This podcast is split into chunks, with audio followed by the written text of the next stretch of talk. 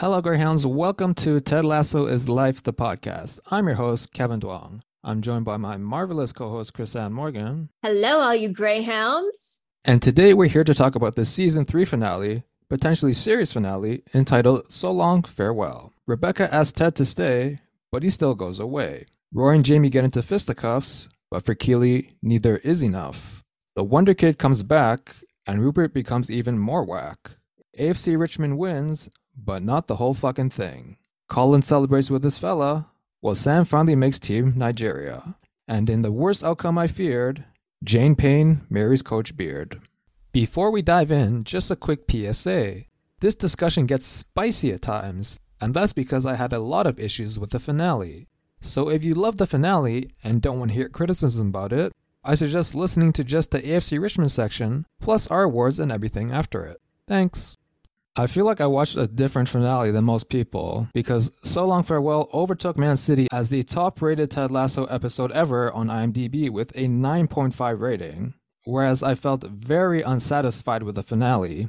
To use an analogy, for me, the finale was like the Dutchman's little girl. It stumbled and fell flat at the end. Our producer Cam tweeted that her watch said her blood pressure was high, and if I had a smartwatch, it'd probably say the same thing too. How did you feel about it, Crisann? I enjoyed it. I think the only problems that I had, honestly, the rough parts emotionally for me was that it's ending. And I kind of feel like, and I don't know if anybody out there feels this way as well, but because Apple isn't telling us whether it's the very last episode of Ted Lasso forever of all time or not, that's a little weird because if you're watching something that's just the last in a series, that's a much different feeling than if it's just the last episode in a season.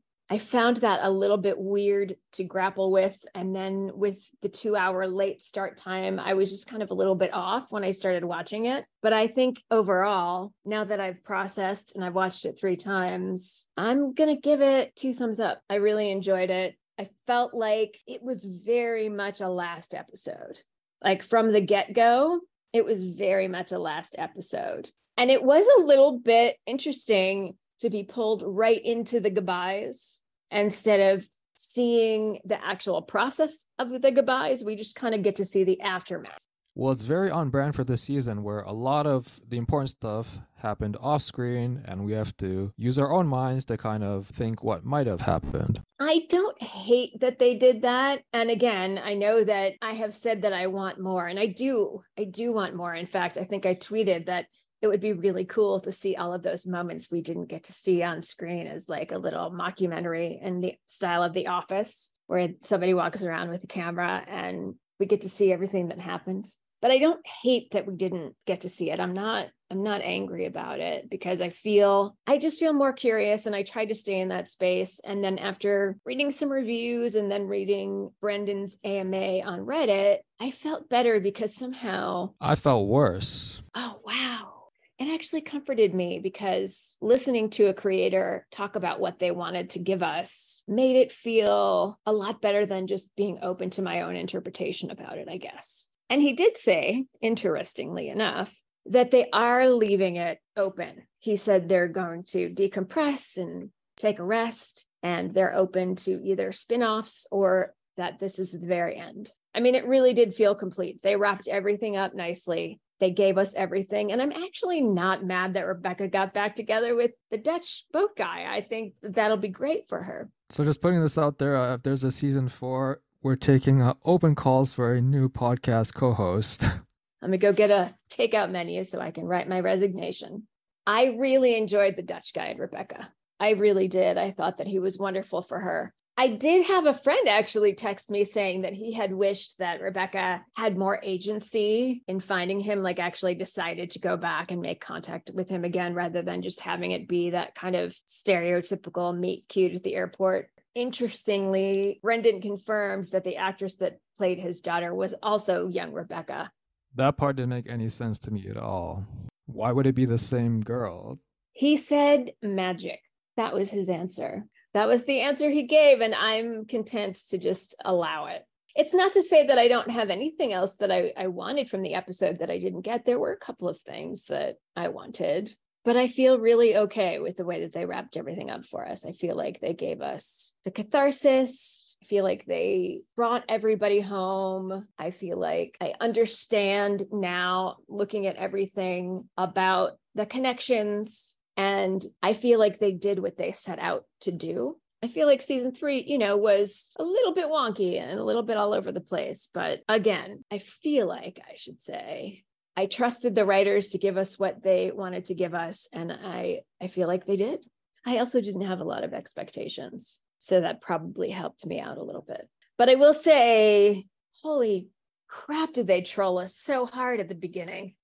I have big brothers who were constantly doing stuff like that to me growing up. So it was a familiar feeling, but I was a little bit annoyed that they were like, ha ha ha, Ted Becca shippers. Nope. I wasn't ready for it to happen that soon anyway. It could have been literally the final episode of the series. If that's too soon to happen, then when would it happen? Maybe the truth is is that I really just like Ted and Rebecca better as platonic soulmates. Maybe I'm learning that. I'm in the group that loves them together and thinks that they're totally soulmates, but doesn't need to have them make out or have sex about it. I am salty about Roy and Keeley, but not salty about Ted and Rebecca. So first the finale event in LA got canceled. Then they pushed back the finale 3 hours. Then I didn't like the finale. Now I find out my co-host the whole time who said she loved Ted Becca actually does not like what a week. What a week. It's not that I don't like them. I was completely honest when I said that I was a total Ted Becca shipper, but then as it unfolded, they it just didn't feel that way. You know what I mean? I didn't see them coming together in the ways that you would if you were going to be romantic with someone. So it didn't seem like a giant letdown to me. And hey, anything can happen. Brendan said that in his AMA.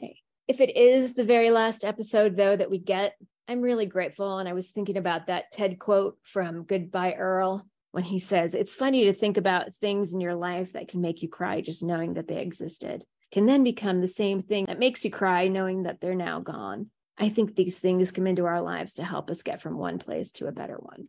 And I really believe that about Ted Lasso. When you think about where we started, they started in the midst of a massive pandemic where we were all stuck in our homes. And then they took us through the pandemic and now the pandemic is over. So it feels it feels right that they ended it. It feels right that they wrapped it up now that the emergent pandemic is is finished and we're all moving on it feels it feels kind of like they got us as a collective from a really tough place to a better place we had a change in presidency here in the united states and we were at the very most awful part of it when the show came out and then now we're kind of coming back so it feels like just like ted did with the greyhounds the show kind of took us all as you know from one place to a better place I definitely feel that way too, but my disappointment about the finale is definitely clouding over that. So is it really just about Ted and Rebecca not getting together romantically? Is that the crux of your upset? I'm sure a lot of our listeners think that. It's like, oh, Kevin, come on, it's just Ted Becca. What about everything else? I actually had issues with almost everything else as well. So how about we get into it? Let's dig in, baby. Let's dig in. Well, Ted did not look like Ted at all for most of that episode. You know, Brendan said something about that in his AMA, and I'm going to refer back to him and what he said on Reddit a lot because I felt like it made a lot of sense. And it makes sense to me. Um, at first, I was in the same boat as you. I was like, wow, Ted's being so not Ted like.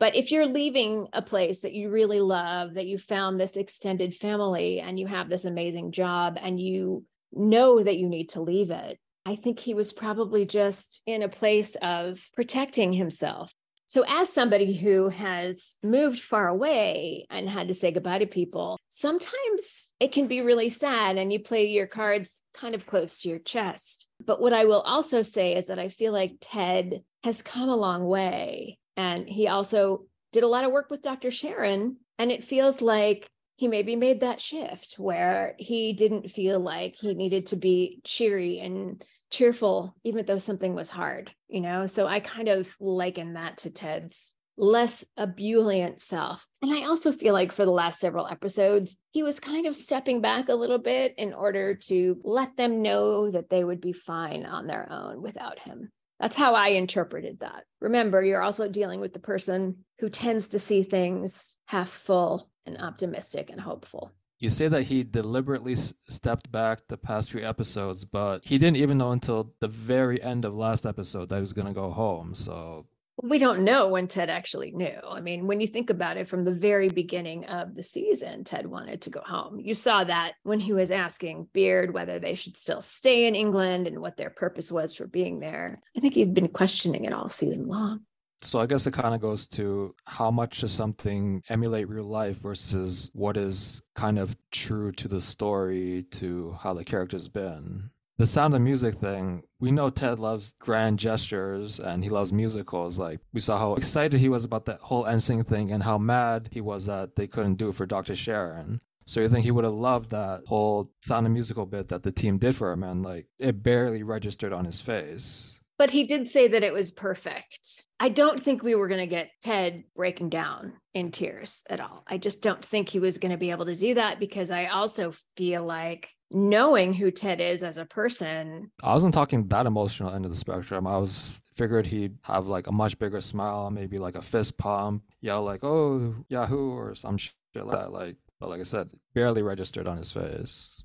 It didn't take that from his response at all. In fact, I think because I was viewing the whole thing through the eyes of somebody who has had to say goodbye to people, it just kind of looked to me like he was just kind of playing it close to the chest. And the reason I'm just going to finish my point, my earlier point. I feel like the reason that we didn't get more emotional response from Ted this episode is also because that's how he learned how to be. He learned to just pretend that he was okay going through stuff but I do feel like his work with Dr. Sharon definitely helped him be a little bit less chipper about it all.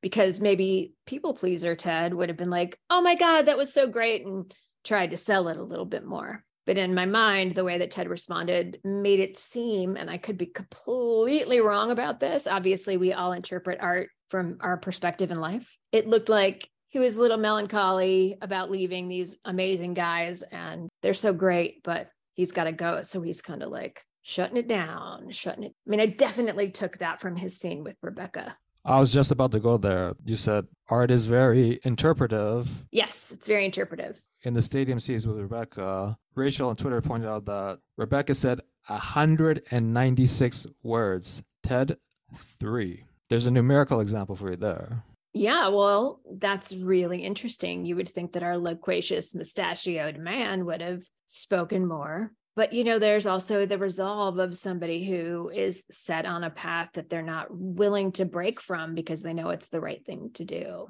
And even if he did want to stay because you know he questioned that later when he was on the plane with beard he knows the right thing in his heart to do is not to leave henry fatherless. And i think that he's just really resolved to go back home and be the father that he knows he wants to be because he doesn't want to leave henry in the same predicament that he was left in by his dad I mean, so many layers, so many, so many layers. In your mind, Kevin, what would you have wanted Ted to do? How would you have wanted Ted to behave all episode? Tell me. If you had it all your way and you could go back and rewrite it, the Kevin Duong director's cut of Ted Lasso, season three, episode 12, what would that look like? Tell us. I want to know. The things that normally would make him happy, he should show more signs of happiness. And for things that would make him sad, he should show more signs of sadness. Feels pretty simple. That's pretty straightforward. And I will say, the first time through watching it, Ted was noticeably and kind of oddly just downplayed, like very more low key than we're used to seeing Ted. So it was a change. I did note it, but then, you know, my brain does what it does, and you want to justify and understand and do all the interpretive things that we do about the things that we take in. And so I feel like my mind wanted to ra- rationalize that a lot. Maybe part of this is the Ted Becca shipper in me, but the fact that Ted didn't even consider Rebecca's offer to stay, that bothered me. So Kaz on Twitter pointed out that if he was made one of the highest paid managers in the Premier League, he'd be making 20 million pounds a year. And like Rebecca said, Henry could go to the best schools in the world. And we know that Michelle loves Paris, so she could just be like a train ride away and he didn't even take a second to consider any of that. As a parent, I'm just going to offer the counterpoint to that that ripping Henry out of his world so that Ted could stay on with Richmond wasn't something that Ted seemed to want to do as a parent. Every time we've seen Henry in London, he's seemed like he's enjoyed it a lot, though. Would you agree with that? Sure, because he's on vacation. And again, I'm not trying to tell you that you're wrong. I'm just trying to say, from my perspective as a parent, ripping your kid out of their world maybe didn't seem like an, an option for Ted. You know, if he and Ted were, if he and Michelle rather, if he and Michelle were together, that would seem kind of like a more reasonable thing to do in my mind because if as a family unit they all were to move together and they were to stay out there for this fun family work adventure and Ted gets to go do be a coach in the Premier League for several years and then they come back to the States. But it seems a little bit unreasonable to have your ex wife come live in another country for you so you can have a job opportunity. I mean, notwithstanding. Even getting the child support at $20 million a year, I think that she might maybe reconsider that too. I don't know if I would be willing to move to another country for my ex just because he's making a lot of money and relocate without being in a relationship with him, just as someone who's been there. I don't think I would do that. Those are some of the things I'm sure that we are left to decide for ourselves. And as a, a parent with a blended family with an ex, it's just, it makes sense to me, Ted's choice. Even though it's very disappointing and I wanted him to stay. Yeah, and not just for Rebecca, like obviously with all the players that he's turned into greater people, Jamie, Sam, just to name a few. Not to mention his bestie Beard is staying in London. So that's the flip side of things. In Kansas, I don't know that much about custody agreements, but in general, he's probably not seeing Henry every day, right? It depends. You know what I mean? It really depends. Well, like I bring this up because a lot of people on Twitter, they seem like really convinced that Ted would only see him like every weekend, every other weekend. Like for me, we do, we have 50 50, and my kid goes to their dad for a week and then for me, and then to me for a week. And that's different from when they were younger. Now that they're a little bit older, it's a little bit easier for them, but it just makes it a lot easier for them to not have to switch houses a bunch.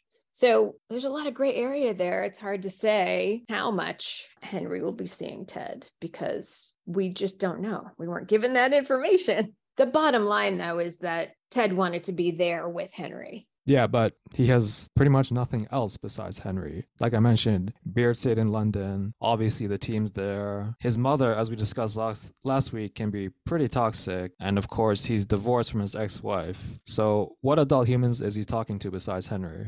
Well, you're making Ted's life really small. If Ted is the great guy that we know him to be, and he ingratiated himself with Rebecca Welton, who originally hired him because she thought he was a big asshole and a fool, and they became so close, then how many people do you think can resist the Ted Lasso? I mean, he probably has friends. His life probably is pretty big. Who knows? That's another thing that we don't know, but I'm not going to assume that Maybe he needs some more uh, poop candy bars from Ronnie Fouch that was really wrong of his mom to tell everybody that story. I just, as a parent, I'm never going to do that to my kid. I'm never going to tell the worst story about them. And honestly, because they've left it kind of open and they haven't just slammed the door shut, I'm not really worried about that not being wrapped up. See, I feel like that's really pie in the sky thinking. Like, this really seems like a lightning in a bottle situation to me. Like, to be able to realign all the schedules and people's interests change over time. Like, I don't want to sound pessimistic, but I would be pretty surprised if they could get the whole cast back together for another season or spin-off, whatever it is. I think you're right about that. It's never going to be the same as the first two seasons of Ted Lasso was. It's never going to be like that again. It is lightning in a bottle. You're absolutely right.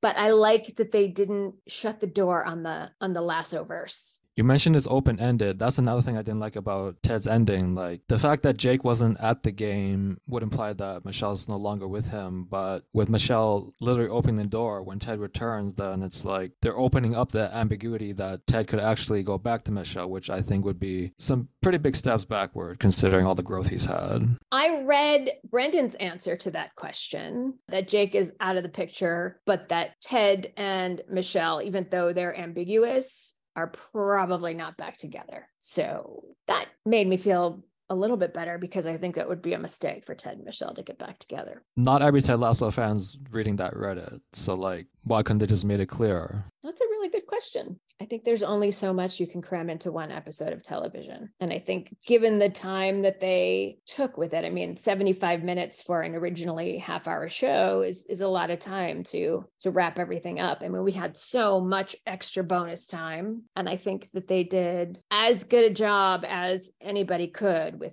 wrapping everything up the way that they wrapped it up, which is probably why they leapt forward and left some things unsaid and happened off screen. I know it's totally in Ted's character to do it, and it makes sense in terms of potential spin-off that they could call it the Richmond way, but we all know in our hearts that it's the Lasso way, right? Yes. It is definitely the lasso way. Well, I'm totally divided though. Richmond's been around for like 125 years and they've done fuck all until Ted came like in the very first episode, Rebecca said that all they've known is mediocrity. And then in the last episode, Arlo said that all they've known is mediocrity. Richmond aside, I'm going to take it kind of to the zoomed out view. It's always been an ensemble show. And so it's not just about Ted, it's about Ted and his effect on everybody around him. And so it's not really about Ted. I mean, when you think about it, it's been about all of these other beautiful people that we've gotten to meet and get to know. I think Rebecca said the thing that's on all of our minds is that it's not that she doesn't want to talk about Ted leaving, it's just that it's hard to accept that he's not coming back. And the way that everybody in the cast has talked about it, and the way that, I mean, they've all just said goodbye. The sets are done, everything is done. Having it be less ambiguous would have been easier to kind of take in Another criticism some people have had about Ted's ending is that they just kind of make him seem like a Mary Poppins, like kind of a device to make everyone better and less of a character himself. That definitely is a parallel I can see. Yeah, for sure. And that Rebecca was Mr. Banks all along, for sure, for sure. And I don't think that's inaccurate. I think that that could absolutely be a theme. All right, let's talk about that final shot because there seems to be some differing opinions on that as well. Do you think Ted looked happy? I don't. Oh, I think Ted was gutted. I think leaving Rebecca was really, really hard. I mean, when you think about walking away. Sorry to clarify, I'm talking about like the literal last shot where he just finished coaching Henry and he's like looking to the camera and then that music starts playing. I think he looked neutral. He definitely didn't look like he was expressing a lot of emotion for sure he has a smile on his face, but the eyes they're they're not really lighting up as they usually are. Yeah, I kind of feel like to an extent that's kind of how Ted was for a lot of the season. You know, he's kind of seemed a little less ebullient in season three. Yeah, back to the final shot. Some people joke that he kind of looks like a guy in an antidepressant commercial where the, just before they're about to list the side effects. So for those of you who are, aren't American who are, haven't seen these type of drug commercials they have there, usually it'll start with like really happy looking kind of sequence and then it kind of slow down and zoom in on the person and says oh this drug may cause blah blah blah blah blah blah blah blah blah but yeah interesting couple interesting notes on that final shot. Corey on Twitter pointed out that the music is the exact same as the final shot for Nate in season two. And of course, Nate ended up coming back. Not saying that Ted's coming back because of that, but also Nate kind of went in a direction physically and emotionally that wasn't really him. So by using the same music, do you think they could be signifying that as well? I wish I could say I had any guess because they say that they have told the story they maintain that that is the original three arc or three year arc that they wanted to tell, and it's complete. I'm going to quote Brendan directly on Reddit. His pat answer was that we don't know. We need to take a break. I'm sorry, we need a break and we'll take one presently. Nothing has been ruled out. Everything is possible, but that includes the possibility that we're done. We won't know until we've sat with it for a while and decompressed we shall see what's going on and what's happening. But for me, I'm going to carry on as though this is the very last Ted Lasso that I will see, unless I go back and rewatch the episodes they've already given us. And if anything happens in the future, it's just going to be frosting on the cake, which brings me to a little side quest question for you, Kevin. We haven't talked about it, but should we do a rewatch series and comment on all of the episodes up until now? I'm putting him on the spot, everybody. Let's see how he responds. Let's wait till the end of this episode first. Yeah, I might get tossed out on my ear. I forgot.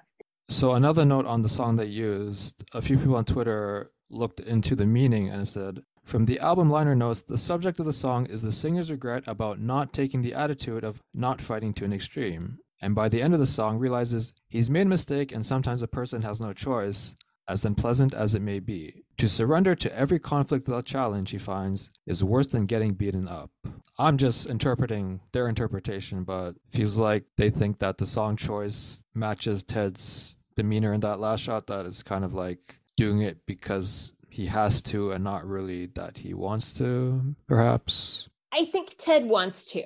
I do think Ted wants to. Somebody countered with instead of using the song Father and Son, they could have used Cats in the Cradle, which was about a dad never really being there for his son. So that was a funny little thing. But I feel like the sense of honor and duty that dads have, and especially that I think Ted has to raise his son in person, all we know is that he had to go back and his intention was just to go back and stay with Henry. In my mind's eye, he is going to wake up maybe one day and try to figure out how to go back. I don't know, but that's just the happy place in my mind where I think about Ted going back. I would also like to note that Hannah Waddingham, talking to the LA Times, shared a similar interpretation to myself and some of the other fans that Ted did not look happy in the final shot. She said that you do see sadness in his eyes the whole episode. He's made an absolutely definitive decision, but is it fully joyful? I don't believe it is. And I think that's much more compelling. You agree with her? I totally agree. I feel like their goodbye in the airport, like there was so much that they didn't say to one another because of where they were. And there was so much pent up that I don't think they were able to get into. And maybe there was a sense of not wanting to open that floodgate. Brendan's literal words worried about opening the floodgates when they're the ones who built this storm of a Tedbecca ship. That I feel like because he said that they never really seriously considered Tedbecca as endgame. I don't think that what they built though was intended. Then what I think that they were building that we all interpreted to be romantic was just some really cool synchronicities between friends. You know, like that's one of the reasons they get along so well. Unexpectedly, these two completely different people who had some really formative experiences in their lives that were so much the same. I definitely trust them that that's the truth. And I feel like all of the commonality and all of the things that we saw were just kick ass platonic soul- soulmate stuff. Well, you admitted that the kitchen scene at the beginning was trolling. I did feel like they were poking us intentionally. I do. I did feel like they were kind of uh, fucking with us a bit there. So if they didn't intend to, they somehow did a good job of making it seem like they were connected because Twitter user Lindsay posted a 125 connections they had and she didn't even do the final episode yet. 125 connections. Here's what I love about this fandom. I love that we all watch it with these eagle eyes and are so passionate about it. The thing that I have kept in mind is not that they're trying to hurt us or upset us. They're just telling the story that they want to tell. I'll counter that with this tweet from Susannah Nix, who is an award winning contemporary romance author. That scene in Rebecca's kitchen was straight up mocking the audience. There was no reason for it to be there except as a big middle finger to everyone who bought into the romance setup the writers deliberately seeded into the show. This is coming from a romance writer, not just like some random fan. She uses the tropes, the setups, the structures in her novels, presumably, so she knows what's what. But I would counter to that that because she's a romance writer, there's no other way for Ted and Rebecca to exist together than other than romantically. I kind of like it that they weren't just thrown into the romantic soup together. I like that they're platonic soulmates because I find that more compelling. Does it matter if the characters don't know that they were soulmates? Like the funeral episode, they made this epic cutscene about how they were connected with the same traumas on September 13th, 1991. She waited for Ted to come to carry her through the song. Hannah said herself in an interview, it had to be Ted. What the fuck was the point of all that then? Because sometimes you have friends that are there for you in really specific ways, right? It had to be Ted because Ted was helping her get over Rupert and all of that stuff. Do you know any friend who would bake biscuits for you every single day? Yeah, I actually do. well, congrats on being really loved, Chris Crisann Morgan. well, if you knew what my friends did for me when I was first in the hospital. So the biscuits were obviously a big thing. Like he left without even like giving her the fucking recipe. Okay, so you say the funeral thing, yeah, like some people they just come through for you. What's the point of teasing the rickshaw? Not not now, maybe someday. The people who played them, the stand-ins on the rickshaw specifically posted on Instagram that they were supposed to be stand-ins for Ted and Rebecca.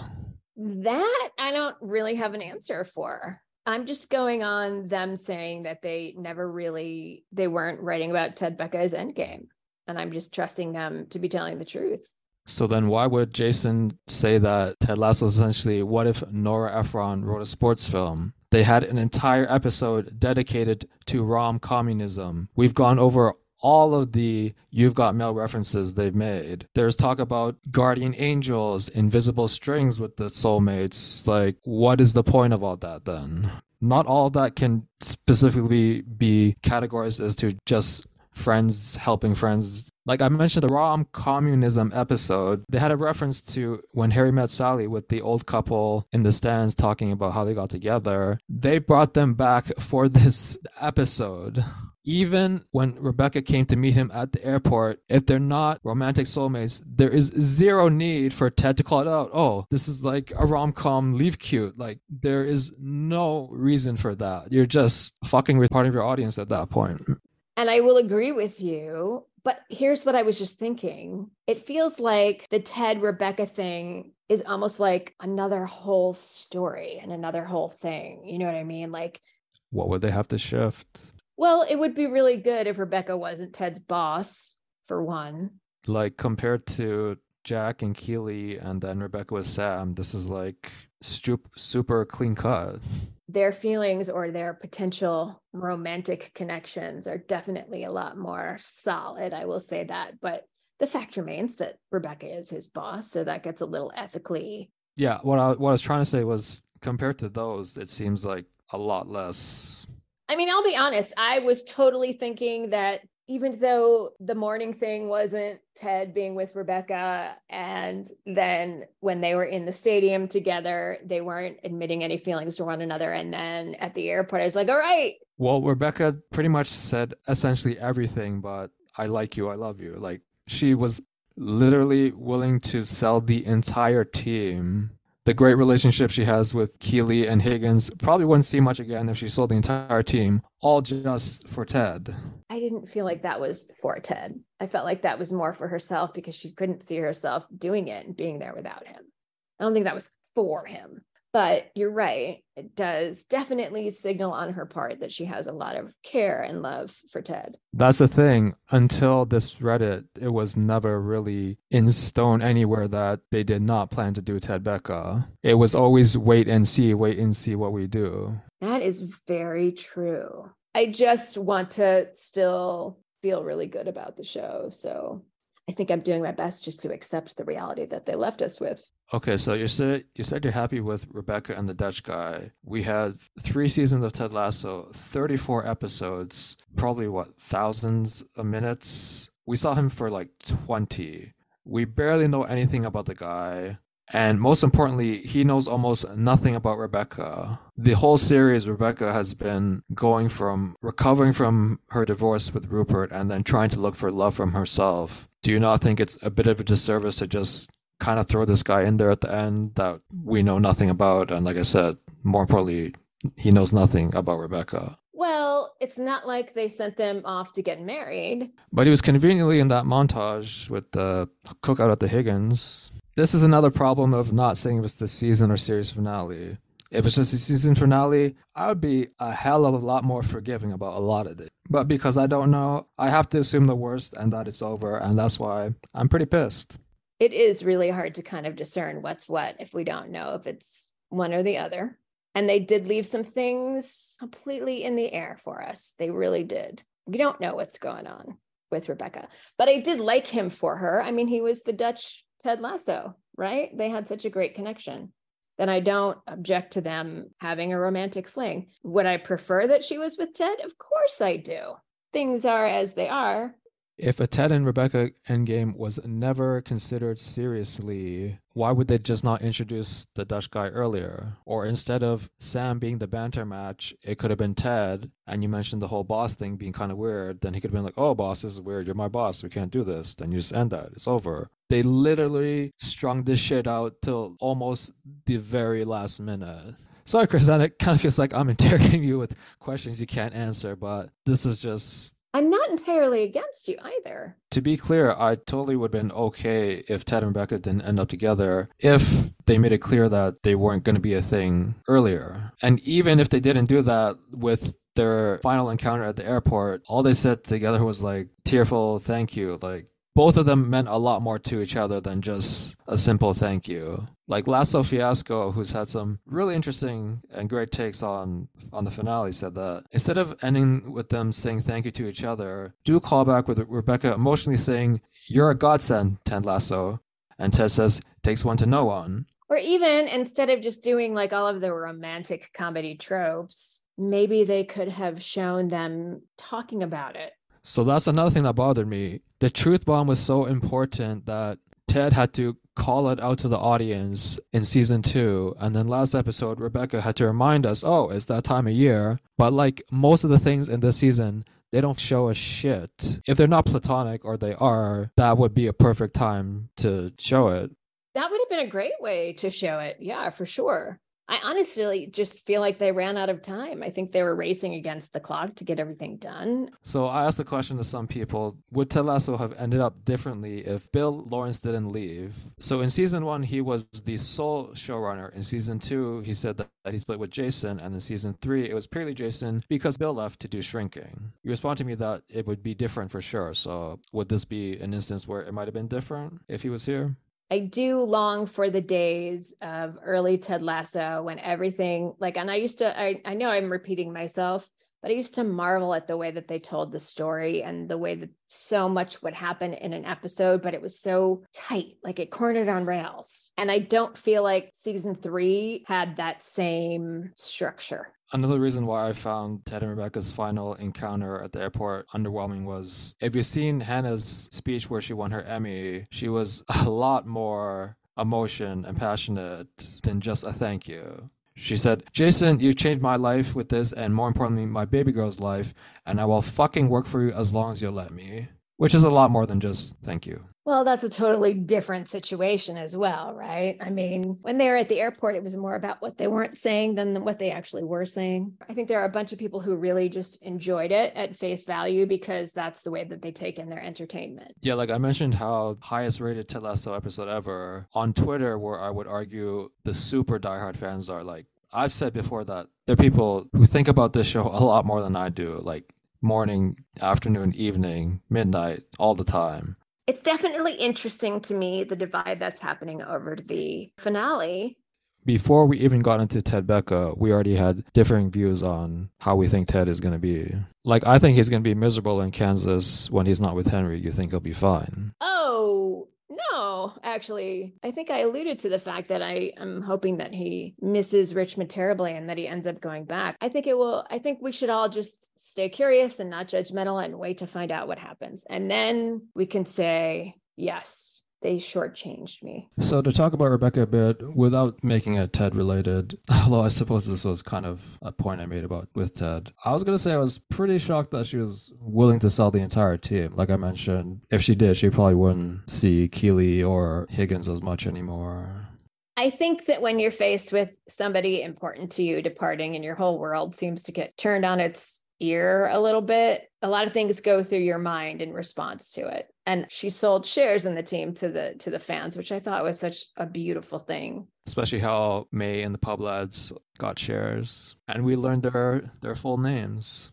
Their names they're all flowers and may's name was green. Like she was their little gardener and taking after them looking after them. I thought that was lovely. Watering them with beer watering them with beer. Yes, indeed. And her care and concern. And that they called Rebecca the mom they never had. It's like having a mom. I thought that was so sweet. Also, pretty interesting how both Ted and Rebecca's mothers decided to blow off important matches for their children for seemingly random things. Well, I mean, I think we can all agree that Deborah is not the best mother. And it was so disconcerting to me because I had been watching Succession, seeing her in the same day play two different mothers. That's Harriet Walter for the audience. Harriet Walter, yes, Harriet Walter, the amazing. Apparently, she had the same advice uh, for both sets of children on both shows to just sell. Sell, take the money and run. But I really don't think there's any question that that Deborah could be mistaken for an excellent mother. But funny. I am going to say that I am somewhat disappointed in the red herrings of the green matchbook and the green matchbox, you know, the green army man. There were some things that they left out that they didn't give us that I was like, what? We didn't really get thunder and lightning unless you consider the Dutchman to be the lightning. Right. Struck by lightning. Yeah. So, you know, I feel like there were several red herrings in the episode and maybe the entire series when we're talking about Ted Becca. I love that Rebecca is so over the Rupert thing that she felt completely comfortable walking up to him and giving him a hello hug and a kiss on the cheek, just the way her mom kind of said, You can't let these people know that they get to you. I feel like her evolution came full circle and she is just totally all right with it now. I loved her arc. I loved everywhere she went. And I really do hope they open up a women's league. That would be amazing. They really did leave us with a lot more questions than they answered, I think, even though. You can't say you love the finale and then literally say they left more questions than answers. I mean, bruv, you're killing me. It's not that I didn't love what they gave us, it's that I always want more it doesn't mean that I don't love the finale that I watched. I mean, it was very finale too. It just felt very finale. I enjoyed the great moments that they gave us. And I have some questions about things that they didn't give us answers to. But that's a, you know, that's been my rallying cry for the entirety of season three is that I want more. So, on that note, over to Nate. His arc fittingly ended with even more off screen moments. At the beginning, when we find out that he's not assistant Kitman, but assistant to the Kitman, it feels like there are some scenes missing in between that as well. From when Beard says Monday 10 a.m. to this, like coming back for the first time, there would probably be like a lot of feelings he's having, and would be pretty interesting to see on both sides how they react. Sure, say that unanimous, but when he actually comes in, like, do they actually react like that is unanimous. A thought I had was if they did this type of scene, a fun way would be he walks in and everyone just like gives him a side eye or like the silent treatment, and then after like ten seconds they burst into laughter and they give him like a giant group hug like they did in season two when he apologized for bullying Colin. Like that would have been perfect Ted Lasso we way to bring Nate back, but no, we don't get that. I did love they finally got around to allowing Nate to say sorry. And it was so compressed and there was so much we didn't get to see. But that was another big issue I have. See, I not just Ted Becca that I had issues with. In terms of sequence of events, going into work, you think that he would have seen Ted before he apologized to him, but it seemed like that he was with the team first and then that apology came later. Yeah, it was actually, I think, at the end of his first day back and he was staying late. I mean, the scene itself was gorgeous. It made me cry for all of the reasons, you know, pointing up at the missing belief sign. The way he apologized to Ted was very touching and it made me cry. I thought it was lovely. And Nick Mohammed is so amazing. Yeah, so exactly like last week we talked about how he mentioned this 60 page apology letter that we're going to get. He had like seven words and most of them were sorry no context for what he's apologizing for. So then some people are like, they're almost like retconning it to make it seem like that he's apologizing for ripping down the sign because they're just looking at the sign the whole time. When I feel at least the bigger issue was outing his medical information to the press. That is not discussed once throughout this entire arc or season from Nate. We say on this podcast all the time accountability matters. There should have been accountability for that, some consequences. And we talked about Dr. Jake before, how unethical that was. Like, nothing came out of that either. I mean, they did actually address it on the show. I mean, when Ted was talking about it in Diamond Dogs, because of the 18 month rule. I guess, remember when I said some outlandish thing about that I was wrong about? I guess the timeline that they're giving them was 20 months after they stopped couples therapy, and 18 months is the required length of time that you have to go without dating your therapist. So it's not all that bad. It may be a little bit creepy. And we didn't like Dr. Jake Brendan was saying in his AMA that they went with that and then, you know, suspension of disbelief, all those things. But they really didn't think that they needed to address it much more. I don't really have an issue with that either. Like I don't I don't really I'm not offended by the fact that they didn't explain it more because it's a comedy. That's the thing. Like by the time Ted Lasso ended, people joked that it turned into like an HBO drama. Yes, a lot of people say that on the internet. I did like seeing Nate happy in the restaurant with his dad and seeming to have a nice conversation with his dad where he was smiling. I like. Speaking of smiling, Jade looked happier in that one scene than like her entire series combined. Yeah, maybe. It didn't strike me as unusual or anything like that. No, but like, can you remember the last time Jade flashed a smile? I know she smiled at Nate in the restaurant. I know there have been some smiles, but yeah, I mean, she's just kind of like not the smiley, smiley girl. She's she's Jade. I feel like Nate gluing the believe sign together Kintsugi style. Kintsugi style, yes, with mucilage that we see him painting on was so beautiful. And then putting it up, and just the hilarious sight gag of him sitting on Roy's shoulders to put it back up. And then Roy rubbing his shoulder afterwards. Yeah. I thought that was great. And I need one of those warm up jackets. I love those new warm up jackets. Are you listening, universe? WB, I need one of those jackets. So, at a basic level, we need season four just so that we can purchase these new warm up jackets. I think it's clear that they just need to come back and do a season four and, and give us all the answers. So, yeah, as much as I didn't like how much they didn't show for Nate's arc and the sequence of the apology and then doing a lot, lot less than those 60 pages promised, I'll say that as soon as Nate started crying, I was fucking bawling because Nick is just an amazing actor. I know, he's so good. And then I also really enjoyed the fact that they had a meeting of the Diamond Dogs and Nate got to jump up and sit on the bookshelf. And then we get the 11th hour surprise not a surprise since I predicted it.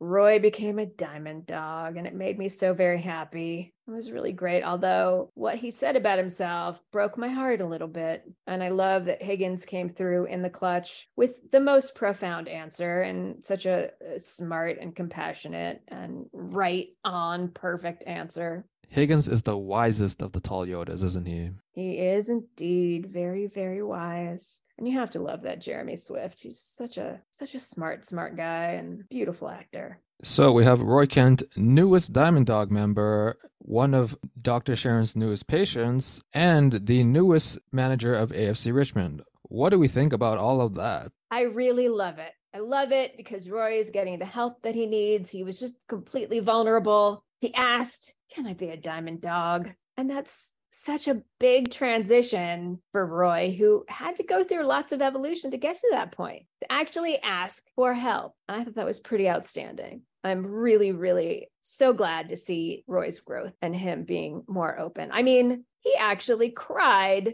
He cried on the pitch after watching the video that Beard put together, just like the rest of the team. Our man is growing by leaps and bounds. It's wonderful. He also cried during the You've Got Mail screening last week. Speaking of the rom communism of it all, a thought occurred to me today that because in When Harry Met Sally, they don't get together for a very, very long time, maybe that's true for Ted and Rebecca too. I mean, they both get serious with other people. And then about 10 years in, that's when they finally find each other and get back together after a lifelong, very deep friendship where they explore just being platonic friends for the longest time then after so many years pass, they get back together. I'm holding that in my heart as a possibility for my Ted Becca shipness. I know I've been wavering a little bit during this episode and even risked getting fired from the pod, but I want you to know that I still love the Ted and Rebecca as endgame idea. I do. I'm not mad about where they left it, but I still I still want Ted and Rebecca to get together someday. My silly little romantic heart just wants it. I hope you're not sore from straddling that fence so hard. I guess I deserve that. But, you know, I can want more than one thing, right? I can I can I contain multitudes, Kevin, really. Be okay with the ending that they gave us and still think about Ted and Rebecca together. I can. I can do it. Like I said, many things bothered me, but the bar scene with Roy and Jamie, what the fuck, bruv? Yeah, I I think we all could have lived without them turning that into a love triangle situation. I mean, they did need to have the Keeley talk, right? I mean, I do feel like that was necessary. Do they? This the series is like practically over, and they seem just fine without it. I mean, you can't really blame Jamie for still wanting wanting Keeley. I mean, now that he is such a great guy, he would have been perfect they could have done it without degrading it into a pissing contest. Like it was such a great ma- moment when he went to Keeley's house and tried to take the blame for the video leaking because like oh because my password was password and all that. So then this just kind of almost throws that out the fucking window when he's trying to rub it into Roy's face that the video was for him. Yeah, that was a low blow. Jamie's growth up until this episode, I would probably say was like pitch perfect, no notes. And then they had to tarnish it with that blood at the end. Like, I just thought that was really unnecessary. Yeah, I agree with you there. I just chalked it up to boys being dumb. And apparently that's what Brendan said about it too. Men are stupid. Is obviously an oversimplified reaction to it all. I'm bummed that they did that. But then again, when they went and they were like, well, you get to choose. And Keeley's like, oh, I get to choose.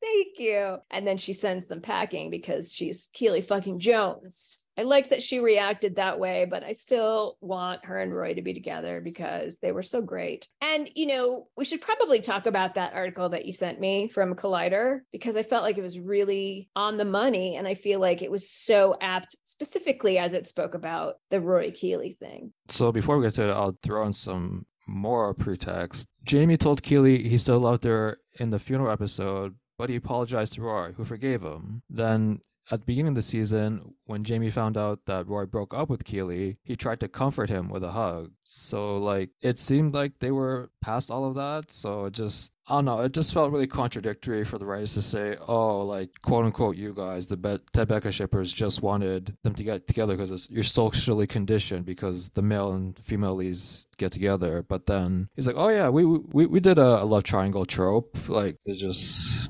yeah which which tropes are okay and which tropes are not okay and why are there different rules for one relationship than another yeah i get it i totally with you there people have said before that they foresaw keeley ending up quote unquote alone she would probably prefer the term independent because in episode 103, Trent Crimm the Independent, Ted says she's a young woman whose relationship does not define her. Yeah, she's Keeley Keeley Jones, the independent woman.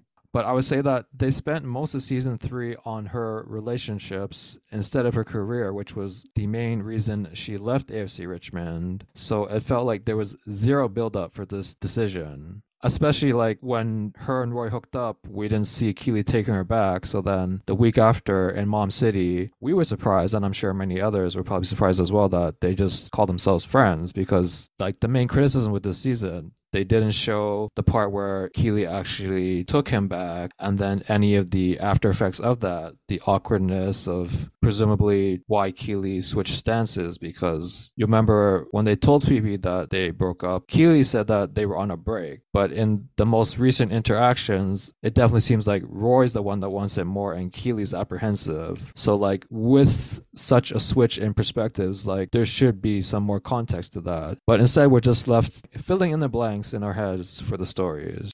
I feel like they let us see more about how she talked about Jack than talking to Rebecca about Roy. It's like they traded one for the other. That's a really good point. She never talked about Roy again with Rebecca, and you think that they would since they're so close. And of course, Rebecca was a catalyst in getting Roy to quote unquote wake up. We didn't really get to see any of that. It all happened off camera. And I really do wish if I had it all my way, I would go back, boot Jack, and I would have the falling out with Roy and Keeley given to us in much more depth so we could see all those moments. Because if it was going to be about Keeley's relationships anyway, instead of her being independent and, you know, getting kind of siloed off into KJPR land, why didn't we get that? If that was indeed the purpose, Why would they make it all about her relationship? Makes no sense to me. When people ask me my favorite characters, I get pretty specific. I say Keeley Jones in season one, and I think now that we're at the end of the series, I think it's for me at least, it's safe to say that season by season, like we quote unquote lost a bit of Keeley. Like I don't think I ever really saw that same joy she had in that first season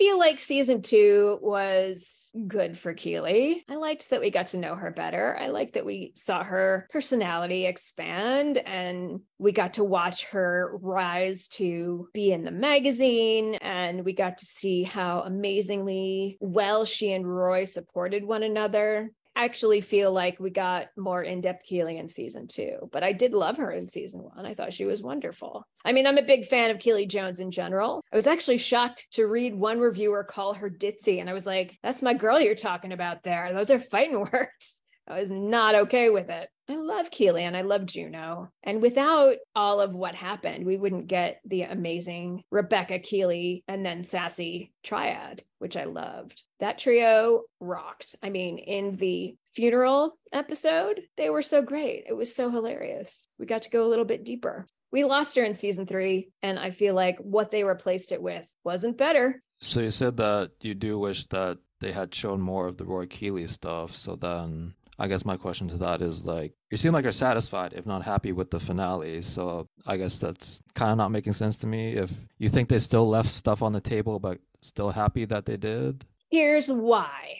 And it's completely determined on whether or not they give us anything more. Because in my mind, I feel like they left it open enough for us to imagine what could happen, right? That's the only reason. Because in my mind, I've taken these characters on a journey that I like. That's not that they gave us that, but they didn't shut it down to the degree of there's no more. I hope that makes sense. They definitely just left it open. And so, in my little romantic, wishful heart, I am imagining that they get back together, that I can see all the depth of things that happened. And if it comes down to them saying, nope, you don't get any more. We're done with all of this. There's no spinning off. There's no more in the future for any character that started off in the Lassoverse. Then I will be upset. Then I'll be bummed. But until that happens, I am choosing to remain curious and open because they really haven't slammed the door on us. I feel like, as I've been saying, they left it ajar. Does that make it make more sense to you? You have an incredible imagination where you can just continue to tell the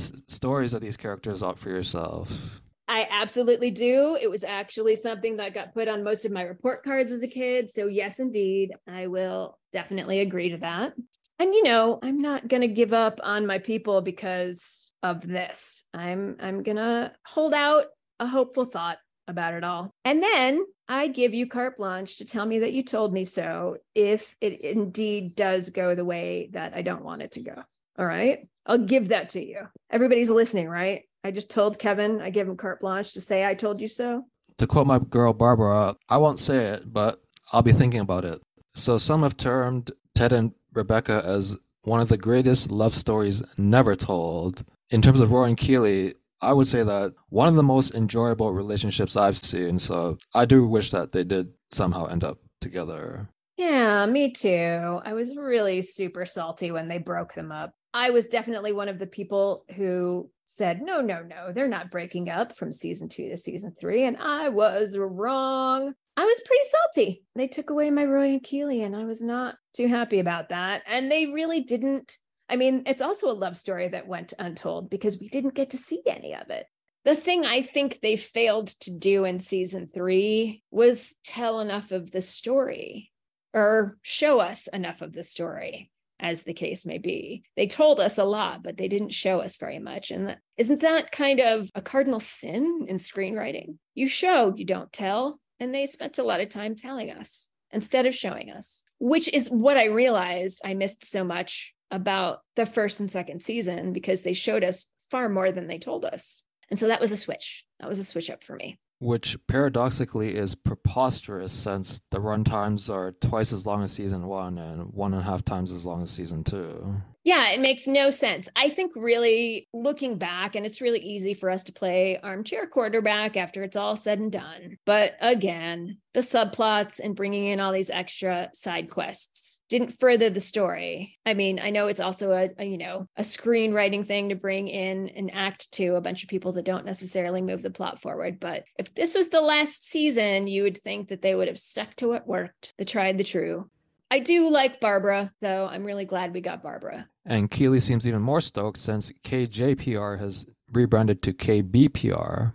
I'm super stoked for our guy Roy. Really happy. We got to meet his sister. We got a little dose of Phoebe back. I feel like that was kind of the final nail in the coffin for Roy being, oh my God, I'm so dumb.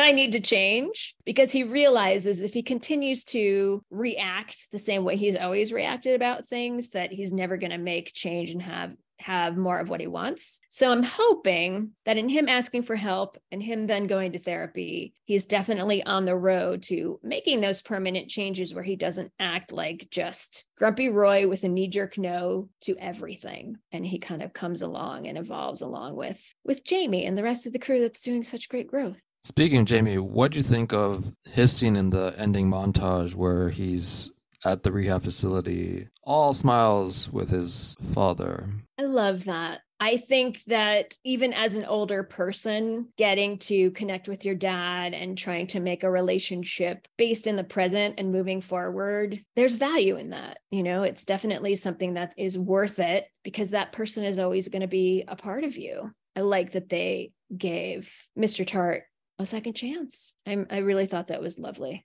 and I'm happy. I'm all about second chances too, but you can make the argument that he was even worse than Rupert because at least Rupert, he has that charm that kind of tricks people into thinking he's nice like, as Jade would say, but with James Tart Sr., there was no niceness whatsoever. So I guess to kind of go back to the whole theme of just telling and not showing, it also seems like kind of asking the audience a lot to just trust that he's all good now and not being able to see any of that, but just assume that it is the case. Well, I think also if you're going to just decide that everything is okay now rather than saying, oh, Jamie and his dad are connecting, it doesn't mean that everything is okay. But also, I think the big important part that that bears noting is that he was in rehab. As a person with an alcoholic father myself, once your dad goes through the steps to get some help, it makes a big difference. Jamie's dad is in rehab, and that can make all of the difference in the world because somebody will definitely behave under the influence in ways that they wouldn't behave not under the influence. And addict behavior is definitely a difficult thing to grapple with. I'm going to say it's nice. Maybe Jamie is just dipping his toe in and having good boundaries around it because he has evolved so much. And hopefully, in those small moments, because if he's still in rehab and Jamie's visiting him, it's not like they were able to hang out a ton for a very long time. So I'm hoping that they're slowly paving the way back to having an actual relationship or you know for the first time back to have or you know getting into a, a new relationship based on the fact that james senior is getting healed and jamie is an evolved human being that can hopefully understand and deal with it accordingly in a healthy way. Thank you for providing some context and sharing your story Crisann yeah. I mean, I know that was a lot to share, but it's something that some of us deal with that I think Ted Lasso has helped to normalize all of these human failings and made us all realize that even if we deal with mental health issues, there's always help and you're still worthy. You know, even if you mess up, you're not bad if you're dealing with any of these things because it's just part of being a human. And I think that's one of the greatest gifts Ted Lasso has given us all, right? I do think Jamie's storyline was one of the ones they got so right, though. We got to see it moment by moment, and we got to see it as it was happening rather than just learning about it in the aftermath, like so many other storylines. So I will say, bravo. That was something I enjoyed. Jamie is still a prick, right? And he still has that in his bones and in, in who he is. Still progress to be made, still work to be done Nobody's perfect. You say that Jamie's still a prick, but I honestly can't recall that many, if any, instances this season. I guess one thing that stood out to me was when they're about to go to Man City in the Mom City episode, and Roy's like, "We need you to be the prick you are," and he starts crying. In the game, he wasn't a prick at all. You recall in season two when they gave him the signal, he started like being a prick, like roughing up the other players, but he did none of that. So I don't actually don't buy that that he's still a prick.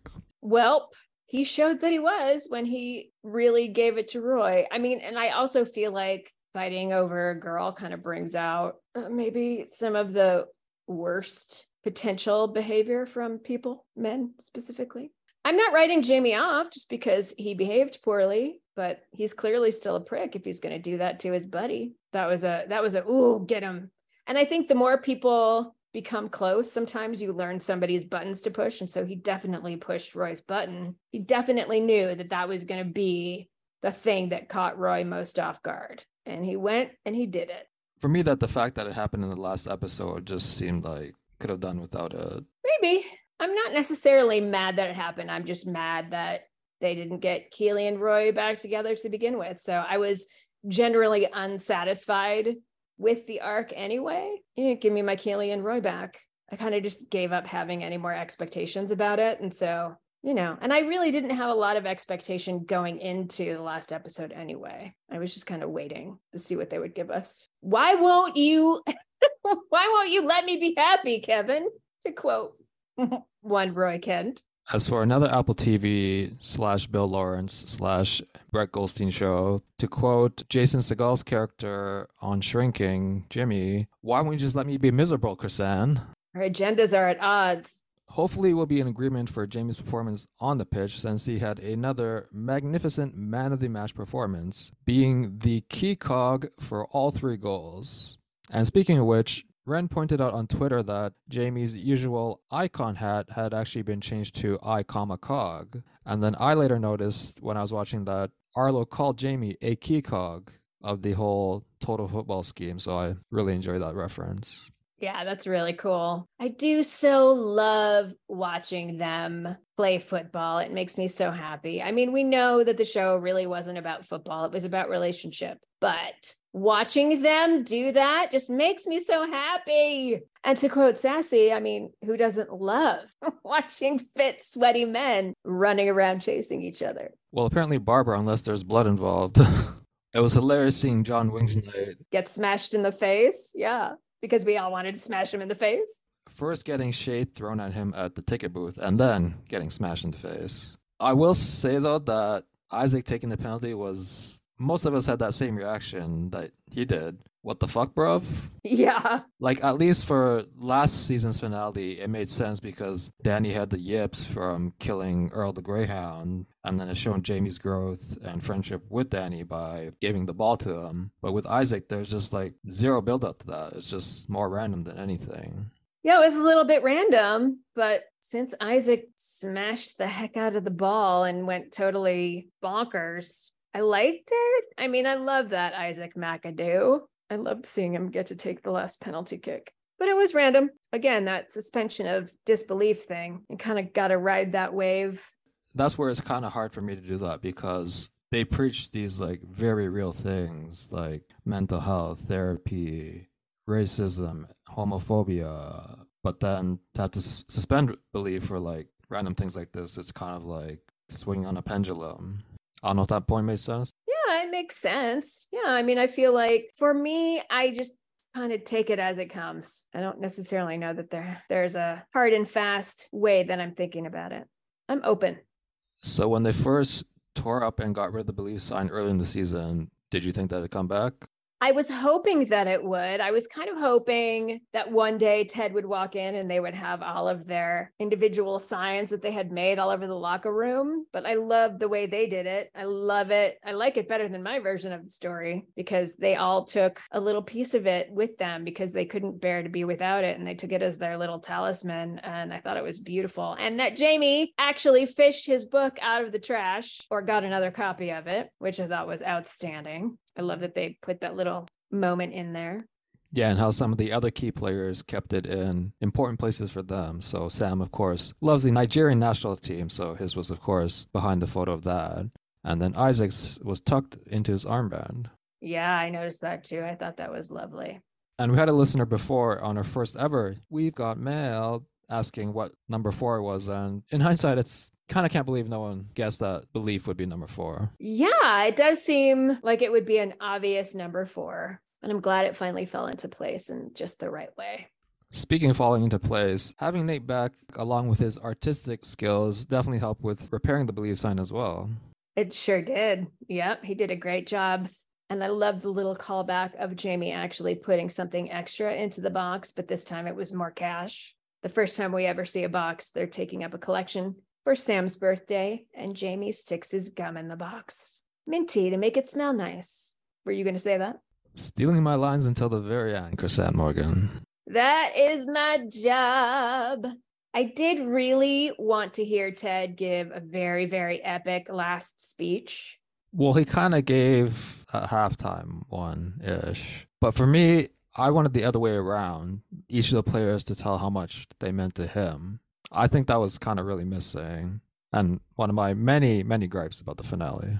Yeah, you got some you got some axes to grind, my friend. But that would have been fabulous. That would have been really nice to see. That would have been lovely. I love I I did enjoy the video. It made me it made me weepy. The believe sign made me weepy. When Ted said there's no place like home and he really drove the I'm going back to Kansas with it, but said there's really no place like Richmond AFC either. That was that was mwah, that was a chef kiss, chef's kiss moment for me. If for some reason people wanted to have a drinking game while listening to our podcast, taking a shot while Crisann says chef's kiss probably would be one of the things. Or when I laugh. No, they would get alcohol poisoning. what did we think of Isaac being the judge at the beginning and assigning fines to people?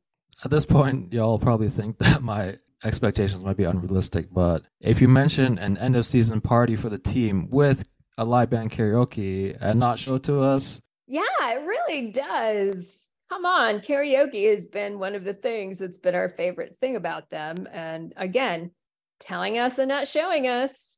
Do you agree with Judge McAdoo's ruling about lack of birthday wish fine for Danny? I do if you can't be bothered to do anything but press the little heart button and you can't actually type out happy birthday, you get a fine. Although Danny was probably too busy with all of his women. Yeah, that was another callback. It was another callback. So many callbacks. Did you at least enjoy the callbacks, Kevin? I always enjoy the callbacks. Come on. All right. Okay. Just checking. Although for Zorro, that's more of like a full circle moment than a callback. It is kind of a full circle moment. I liked that.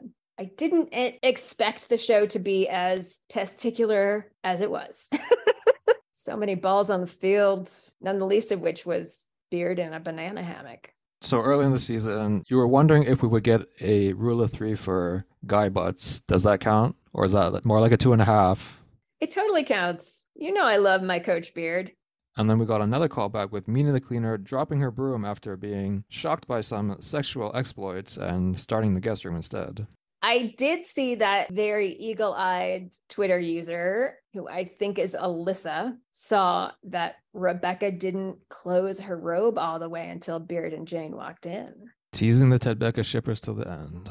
We can't help ourselves. We keep going back to Ted Becca. So, staying on point here with the team, I thought the game was brilliant. I wanted to see the karaoke as well we needed to see that party. And then it was kind of shocking to me that instead of seeing any of what happens after they just put us right in the airport with Ted, I was like, whoa, whoa, whoa. That's kind of how I felt the whole episode when they started off right in the goodbye sequence with the boys performing So Long Farewell, which was so brilliant and so well done. And you know what? So many people have called it hokey. That's actually a superpower in the Ted Lasso verse in my heart and in my mind that the hokey things are the things that are so great, right? I mean, come on. That's what makes Ted Lasso awesome. The cheesy bits, the corny bits. I think part of it was that it seemed like it went a lot longer than some of the other bits do. Like I think the the bye bye bye was quite a bit shorter. Yes, the bye bye bye was much shorter because it was just a couple of bars. I love that they did very similar choreography though to the actual musical. I liked it personally, but I eat that stuff up with a spoon. I would almost agree with some of those detractors that it was almost a tad too twee. I can't make you like something. Just don't yuck on my yum. Also here for Colin getting to kiss his fella, like he told Trent that he wanted to. I love that. I love the callback to Ted leaving tickets for Roy and Michael getting to pick up his tickets under the name Wynonna Judd. Another fun callback. You know, the episode wouldn't have felt right if we didn't get Ted dancing in the center of the players after the match. Thank God they didn't take that away from us. Although it would have been better if they won the whole fucking thing. It would have been pretty great had they won the whole fucking thing. But remember, Ted Lasso has always been an underdog story. So they're kind of still the underdogs. And I love a good underdog story. So I'm not mad about it. So, Crisann, would you believe me that Ted and Rebecca not getting together is actually not the thing that bothered me the most about this finale? Ooh, well, I'm intrigued. Tell me more. So, Rebecca Welton is literally the first person we see in the series. She divorced Rupert Mannion, who was a cheater and abusive. At the end, we see Beard marry Jane. Brendan was trying to like split hairs and the Reddit AMA saying that, oh, she's not abusive, she's just toxic. But I think that's just different sides of the same coin. Toxic is still pretty bad. So, for a show that preaches kindness and mental health, what kind of message does it send if the only couple that has a happy ending is Beard and Jane? Well, first, I don't think they're the only couple that had a happy ending. I think there are many couples that had a happy ending, but like Red and her boyfriend from Beard's Night Out, and Michael and Colin. I meant the major couples. I mean, we didn't really see Jane abusing Beard. They were just very flaky and on and off again. In this episode, she shredded his passport to try to get him to stay. That is literally a crime. Let's not clutch our pearls just yet. He didn't want to leave anyway. I don't know. I think that was just the show using hyperbole. I mean, I think that was just hyperbole about how much she loves him and doesn't want him to leave. He doesn't want to leave her either. So that didn't really bug me. I'm not going to try to analyze every tiny little thing because the one thing that they did nail is that Beard's baggage and Jane's weird baggage do go together pretty well and they love each other. And even though we can look on and be like, whoa, if Beard tells us that he's happy and he wants to be with her, I'm just going to be the one that's like, all right, buddy, as long as you're happy, I'm okay. And since he never really seemed incredibly unhappy about her, I don't, I don't know how abusive it truly was. I mean, I didn't really feel like I saw a lot of abuse happening because it was mostly told to us rather than shown. Well, we saw the passport shredded, but like we only heard that she threw his keys into the river or locked him out of his apartment or that she stalked people. But some things we did see was in Beard After Hours, she went fucking crazy and sent him 50 messages and 70 calls and then threatened to break up with him because he didn't reply back to his I love you that he wanted. But is that abusive? It might be outlandish, but is it abusive? All right, if you're asking it, then I have to pull it up, pull up the receipts. Hold on. I'm no, I'm saying you don't have to pull up receipts, Kevin. Is that abusive behavior? Kenna on Twitter said, Jane isn't abusive. Four question marks, not one. LMAO. Brendan, I work with women getting out of abusive relationships all day long. Let me tell you, Jane is the textbook definition of abusive and controlling and emotionally manipulative. She's definitely assigning things that she knows about in the real world to Jane that we haven't necessarily been shown. But okay. She never, the thing that we never did see though, and this is the last thing I'll say about it, is that we never saw her doing things like put him down, call him names. Everything that she did was in service to how much she loved him. She went on coffee dates with underwear models to make him jealous. Tell me how that's in benefit of Beard. We don't know that she was doing that to make him jealous on purpose. That wasn't ever shown in the episode. She just went to hang out with a uni friend. I think she was being clueless. It didn't seem like she was doing that intentionally. I think we got to see Beard be insecure and grapple with that. She stalked Ted. She thought that she was shagging Beard. And there was another point this season where Ted says something about, "Oh, did you tell Jane or something like that?" he's like, "No, she's not. She's like, she's not comfortable knowing how close we are or something." Yes, I just don't see how that's abusive in the way that Rupert was abusive to Rebecca. It maybe is bad behavior.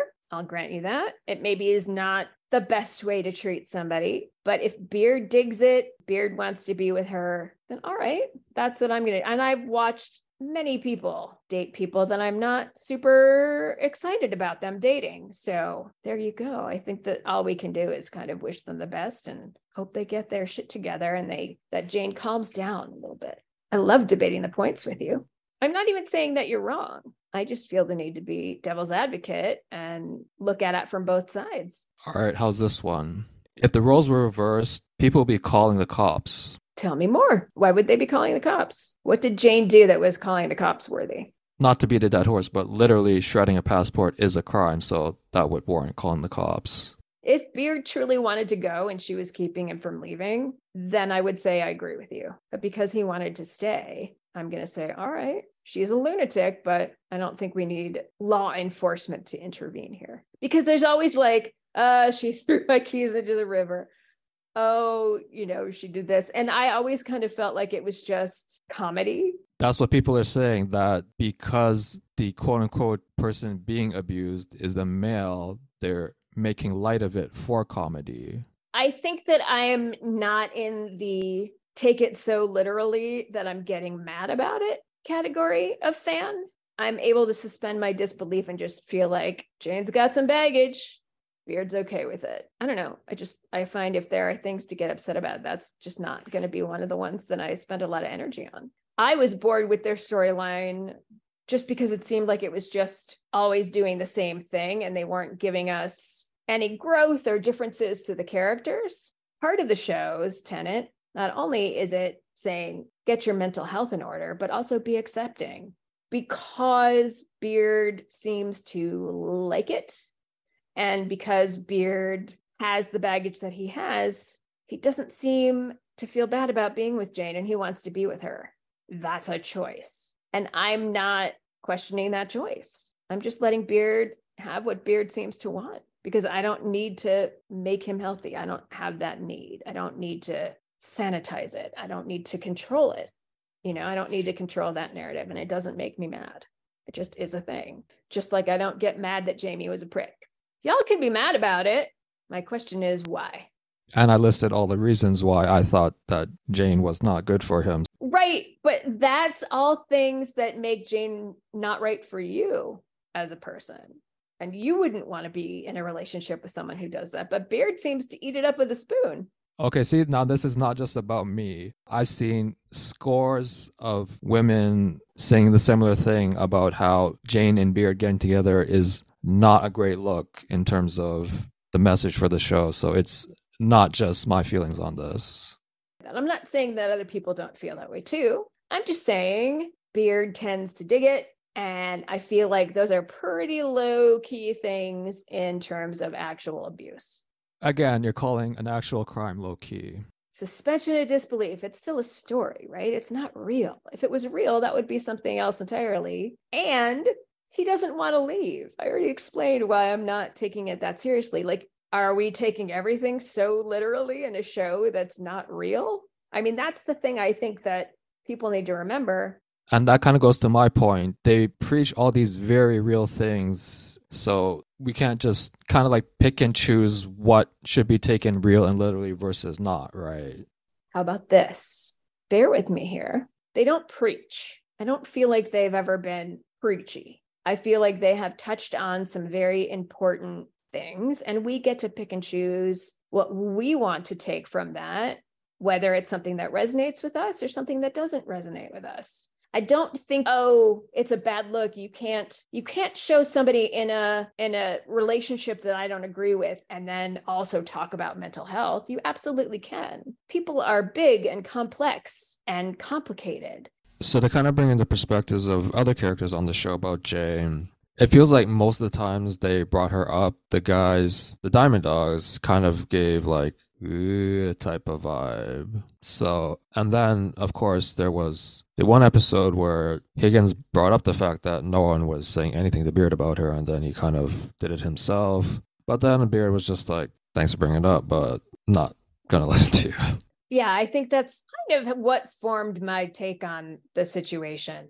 I mean, yes, they talk about mental health. And yes, they did address the fact that they have a weird and unusual relationship that might not always be for the best. But like Ted did say, oh, y'all's baggage just fits together so well, don't it? Sometimes it can be really hard to watch your buddy do stuff that you think is not right for them but then you have the you know we just we love and accept beard because we love and accept beard and we're just going to put up with his weird relationship because we care about him you know we're not going to we're not going to judge him too hard we don't say anything about it I think they addressed that really well on the show when Ted talked about it. And then, of course, there was the conversation that they had in Rebecca's box. So when the three of them talk about Jane while they're watching the match, Rebecca says, Oh, she's a little bit intense. And I see her lurking about in the car park, but she's generally pretty harmless. So it's kind of left up to us to decide what we think about it. And yeah.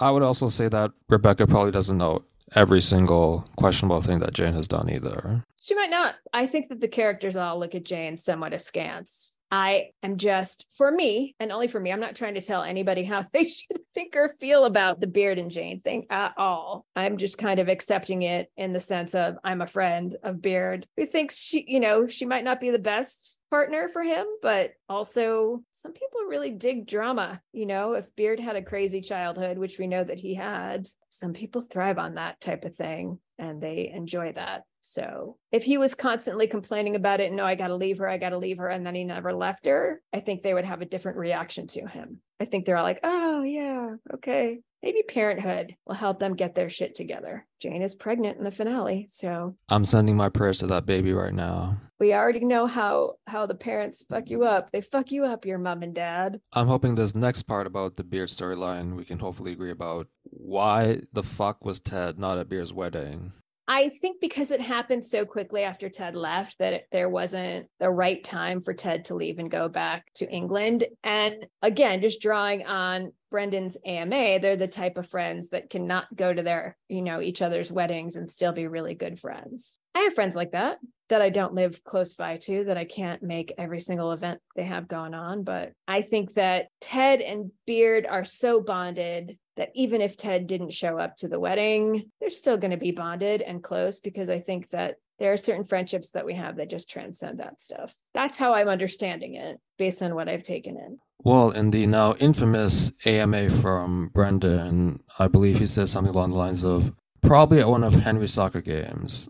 No offense, Henry, but I think that Beard's wedding would probably be a bit more important than your game.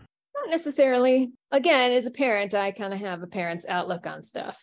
And since he just got back, leaving again and going back to England, especially if it was kind of like, we're getting married next week, it makes sense. Maybe they got married so, you know, they decided to get married so quickly that Ted really just didn't have the time to get it together to go back for it. Speaking of not having enough time, feels like the team there could use a bit more because I think Brendan also said in the AMA that it was not Apple's fault that the finale got pushed back three hours, but I think they had some issues with submitting the episode. Yeah, I guess he said that they were working on it to the very last minute because of all the FX. He said there was like a hundred shots in season one's finale with all of the soccer playing, and there were 600, 600 VFX shots needed for season three's finale. It's a pretty big increase. It's a lot of extra work. I was glad to know, by the way, that that was the case. It made it feel a little bit less bad. Would have been fun to know that at the time, though. As for something else that could have used some more VFX shots, that CGI, ooh, that did not look great. The CGI of Stonehenge? Yeah.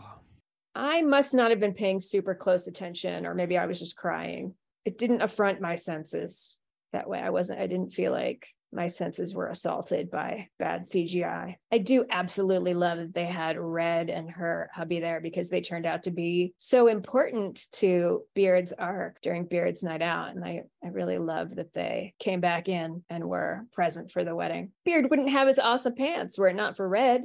Speaking of Beard and awesome, as soon as Ted called him Willis, I knew that sounded familiar. And then someone on Twitter pointed out that in 201, Ted said the famous phrase from Diff'rent Strokes, What you talking about, Willis? We've actually quote unquote known Beard's name for a little bit now. They did a good job of hiding it. Those of us born in the mid to late 70s will always just think that was a thing he said. So I never would have guessed it, but I think it's hilarious that his name is Willis. When Beard started correcting Trent's draft in like a nanosecond, I now kind of wonder if that was like maybe trying to overcompensate for Jamie pointing out that his English was wrong with hypocritical versus ironic, because he dove into that pretty fast. It's interesting to me that Ted said, It's not about me. It never was. But it really was about Ted. I mean, without Ted as the crux of everything, without Ted as the hub, none of the spokes would be able to do their jobs because he affected them so profoundly. You know, he changed everybody. The ripples outward from Ted really helped all of those people get to their places of self realization because of Ted. I'll just say to that the show is called Ted Lasso, not AFC Richmond. So, yep. But isn't it just like Ted to say, it's not about me? That's a pretty Ted thing to say. The book, however, was really about them as an ensemble. And it's an ensemble cast, but I do feel like it would never have been a thing if it wasn't about Ted. And now it's time for our favorite part of the podcast the awards.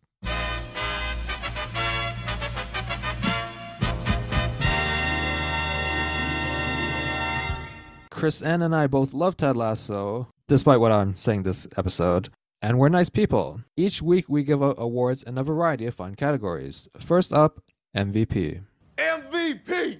MVP! This might be a little bit obvious or maybe not digging deep enough into the episode, but honestly, I'm giving it to George. He has made it off of my twatty list and into much better territory because he wouldn't succumb to Rupert and be moved to take Jamie out. He protected our boy. He told Rupert to fuck off. And I count George as a good guy for that. Did we ever officially give him Wanker of the Week? I think I may have. So then that's got to be the first person who's ever went from a wanker to an MVP. Maybe, yeah. Who's your MVP, Kev? I'm dying to know. For my MVP, I'm giving it to the boss ass bitch herself, Rebecca Welton, because although she sold 49% of the team, it went to the fans and as we saw some of the biggest fans of Richmond, May, Baz, Jeremy, and Paul, they all got shares as well. And seems like she's excited about the idea of potentially even starting a women's team. So hats off to Rebecca Welton. Although it seems like she prefers her hats on. Now for the other end of the spectrum, the wanker of the week. Let's see what we got here. Wanker. There can only be one in my book, and he was just the outright villain the whole time. Rupert. And it seems like the Richmond fans also agree with you on that one. They really do. They turn the tables. They turned the tables. And I think that even though I didn't relish that he got called that, he had a fitting end. Our next award celebrates proficiency in profanity, excellence in expletives, virtuosity in vulgarities. It's the Roy Kent Cussing Award. Fun. That's fun, isn't it? The actress who played the flight attendant at the end, and technically the one at the beginning of the season, Alice Brattain, on Twitter said, I got to call the nicest man on television a fucking arsehole. My Roy Kent cussing award goes to May for when she's talking to Deborah in the pub and says, gives Rebecca guff essentially about lying awake at night, thinking about how fucking easy they've had it. I thought that was so hilarious the You're Gonna Make Me Cry award. It was definitely a multiple sobbing episode for me, but the one that impacted my heart the most. And I've said this before, and I'm going to say it again that my favorite thing about Ted Lasso is crying and then laughing through my tears. It's always going to be that for me. It's always going to be that magical combination. It was the belief sign, putting the belief sign back together. That one really got me. My word fits your criteria perfectly as well. It was when we saw the video from the coaches. Some of the clips, I would say, almost certainly are from the cast's personal experience and not just shot specifically for the show. And like I said last week, losing Ted Lasso is kind of like a double whammy because both this amazing show and, in my opinion, the best cast ever. So I was just waterworks there because, like, especially on social media and Instagram, everyone's kind of like essentially posting their own so long farewells. Uh, just it was so much fun to interact with the cast on social media. And they were really lovely about interacting with fans too. So yeah, it is kind of the double whammy. The I've always funnier than Step Brothers. award. For me, it was when Roy and Jamie were standing outside of Keeley's house after she'd shut the door in their faces. And Jamie turns to Roy and said, Are you hungry? Mine was when Ted and Beard were on the plane and Beard devises his escape plan and starts shrieking in pain, but then Ted's like, other side, coach. Because, like, when Beard first started, like, he seemed like he planned this whole thing out. So then the kind of the curveball of not knowing where the appendix is was hilarious. And then the way Ted said it's like so matter of factly. And then just on a nicer note, just their potential last encounter shows one of them helping the other, which is perfect. Now for the award that's all about fashion. She's fucking fat! I'm going to call out the one that I love so much because of its significance. My award is going to Ted and Rebecca together because they were wearing the same outfits in their last scene together as they were wearing when they first met. So not only is it a callback, but it's also about their fashion. So for my corner kick today, I just want to talk about how I feel like Ted Lasso took us from one place to a better place and how I think that Ted Lasso brought out the best in everybody that it touched. It had to. I'm so grateful for Ted Lasso, and I'm grateful not just because they made a show that I love so much, but for all of the ripples of goodness that happened in my life. I met Kevin and I met a bunch of other people who are wonderful and who are really good friends of mine now because of the show. I also had some great interactions with the cast when I was sick. I still have cancer, but when I was first diagnosed, they made me get well videos because I have a friend who is friends with Hannah. And if you don't know about those yet, please do check them out. We talk about it in our first podcast that we did together, Kevin and I, and I have them posted on my Instagram so you can find out that these people aren't just wonderful on screen, they're also really wonderful in in real life. And they all took a moment to help out a fellow human being and cheer me on at a really low point in my life and they that made a huge difference for me. Those things that can be so small that you don't really realize that they're big are are big and human kindness is really worth everything even if you don't think that it is human kindness is is really the way that the world works and keeps us all going. Thank you ted lasso. I'm so grateful that we got to experience this and we got to experience you and for everything that you've given us. It was a really really beautiful ride. I hope there's more but i'm really glad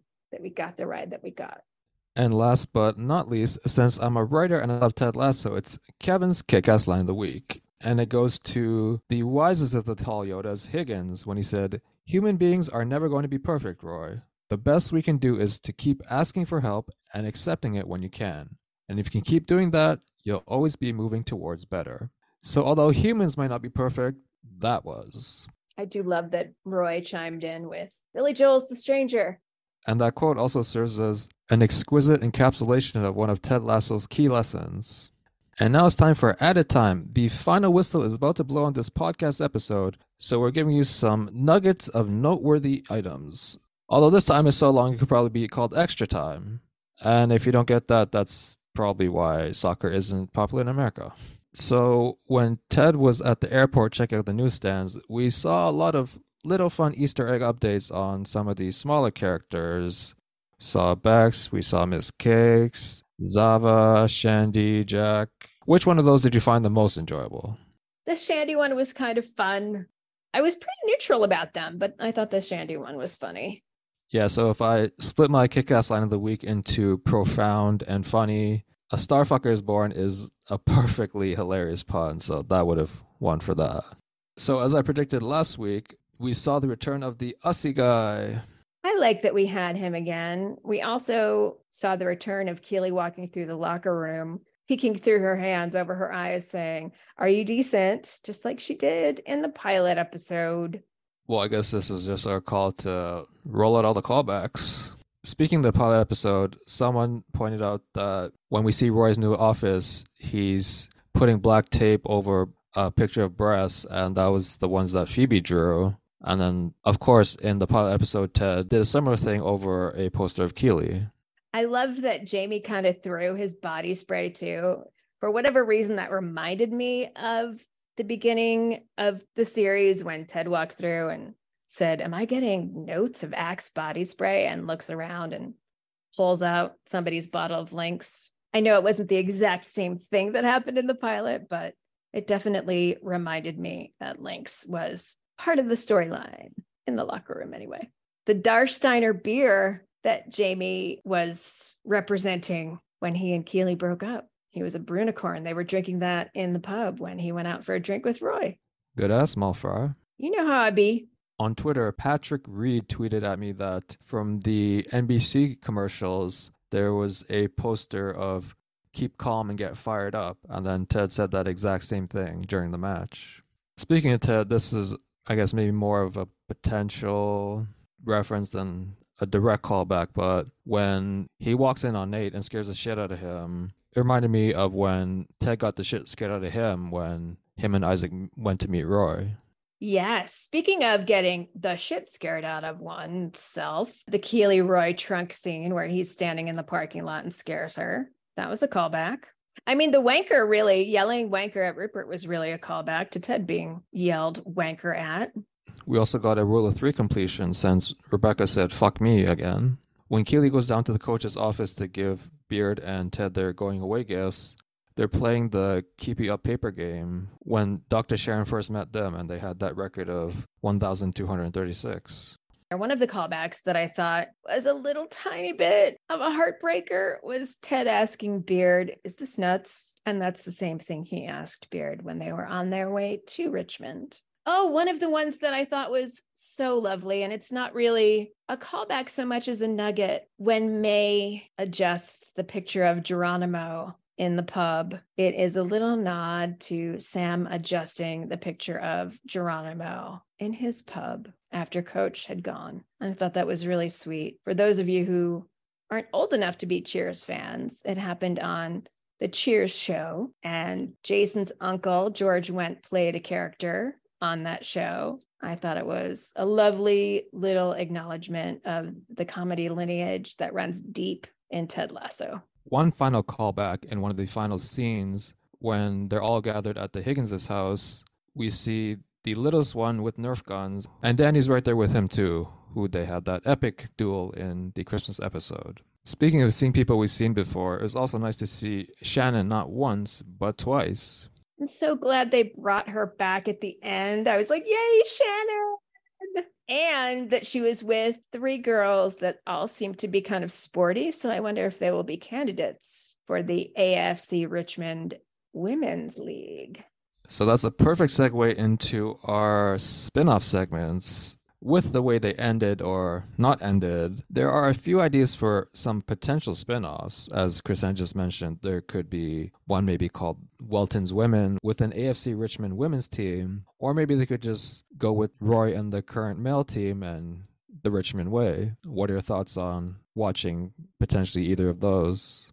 I found it really fascinating that the team is owned by a woman and that Roy popped up the booby picture because it's a matriarchy, it's a matrilineal kind of situation run by women. So Welton's women would be great. I still want Roy and Nate and Beard to be part of it. So I would be on board. We've kind of gone into the whole real life or nothing, but typically the men's and women's teams have different staff. So but that doesn't mean that Roy and Nate aren't in the building. Well, I think the biggest question is similar to how Ted tried to leave Richmond so that they would be self sufficient. You mentioned earlier that this is obviously one of the better examples of an ensemble cast. So I guess what I'm trying to say is would you watch anything Ted Lasso related without one Jason Sudeikis?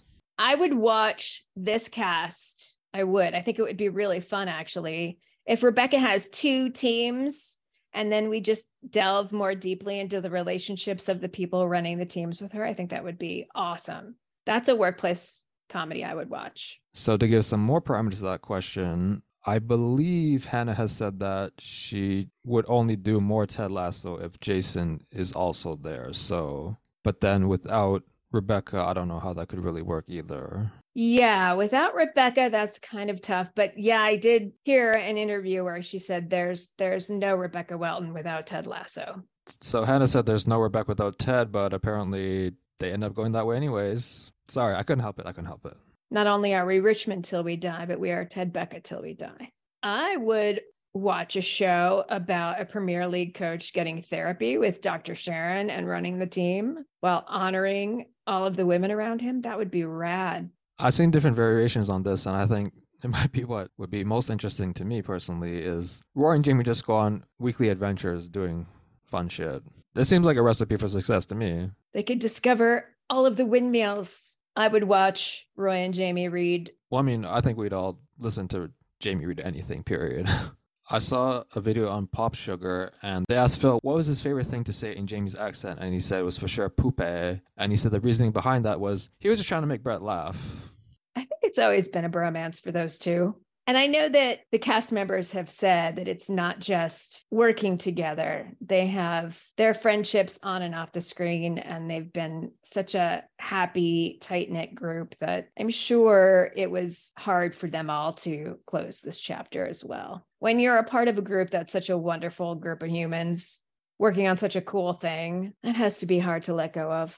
So before we go, just want to give out a bunch of thank yous. So I never imagined I would have started a podcast, and a couple people that helped plant that seed into my head was Katie, who runs the biggest The OC account on Instagram, as well as our mutual friend Thea. And also wanted to shout out some of our other friends, Thea again and Jane, who have consistently supported our podcast along the way. To our producers, our very first one, Michelle, who has paid for all our music, including the awesome awards fanfare, and has gave us a lot of valuable insight to Christian, who's subbed in quite a few times and done the video for some of the interviews that I've done, and to our current producer, Camille, who makes our mess of recording into something that sounds listenable. In episode 211, Beard said, Trees work in harmony to share the sunlight, and that's exactly how the community of Ted Lasso podcast works as well. Peanut butter and biscuits have been super nice the whole time. Like when I was first researching like what mic to get, they gave me like perfect recommendation. And then when we had to look for another producer, they helped spread the word for that. And the their Soulmates podcast did that as well the Coach Beards Book Club and the Underdogs podcast have also had some nice words for us. So thanks to you all for that. And we're super thankful for everyone who's listened, whether you were here when we launched last year or just tuned in last month or last week. And very grateful to everyone who's left a five star rating or review. Speaking of which, just wanted to give a quick shout out to Annie. So they said, Great podcast for all Richmond fans alike. They put this in asterisk. Had to give the certified fresh after hearing my Canadian brother call on us. This is a great podcast with nearly as much heart as the show itself. Two friends dissecting and discussing a show about friends, family, and of course football. Their detailed analysis has helped me realize much more about the show than I ever thought was going on. The minds of these two great hosts help me enjoy the show I already love so much. As always, onward, forward, Annie. That's lovely. Thank you. Y'all, I just want to take a minute before we sign off for our final season three podcast and give Kevin his flowers because he works tirelessly on this podcast. He works tirelessly on everything that he brings. And I, for one, have been brought so much joy by Kevin's creativity and the ways he helped me to enjoy the show even more than I already did. So, thank you for all of the joy and fun that you've brought into my life, Kev. I think you probably brought that to a lot of people. I just want to say that I think you're amazing and I really love the way your mind works. And I love all of your memes. And it's been a real blast doing this podcast for you. You guys, I'm trying to uh, talk him into doing a rewatch with me of the entire series so you can hear us yammer about everything we think about seasons one and two as well, but he hasn't succumbed to my will. So stay tuned. You might see more from us, but you might not. Appreciate the kind words, Chris, and you have to try a little bit harder than that, though. no, on a serious note, um, I definitely could have done this podcast by myself. You definitely, like I said, bring a different dynamic to what we have. So I appreciate everything you've done as well. So glad that life crossed our paths, buddy. I appreciate you so much. And one final call to our listeners If you haven't done so yet, we would greatly appreciate it if you could please just take a quick minute to leave us a five star review on Apple Podcasts and Spotify. As Crisann said, we put a lot of time and hard work into this, and we don't make any money off of it. In fact, we're losing money on this. Plus, with an indefinite hiatus, other Ted Lasso fans will probably be looking for other content to consume, so your ratings and reviews would help them find us. And it's the best way to convince us to do more podcast episodes. In the meantime, I'll still be posting my favorite scenes and memes over on Twitter as well as Instagram, where I just reached over 100,000 followers. Just look up at Ted Lasso is Life. Until next time, Greyhounds, onward, forward.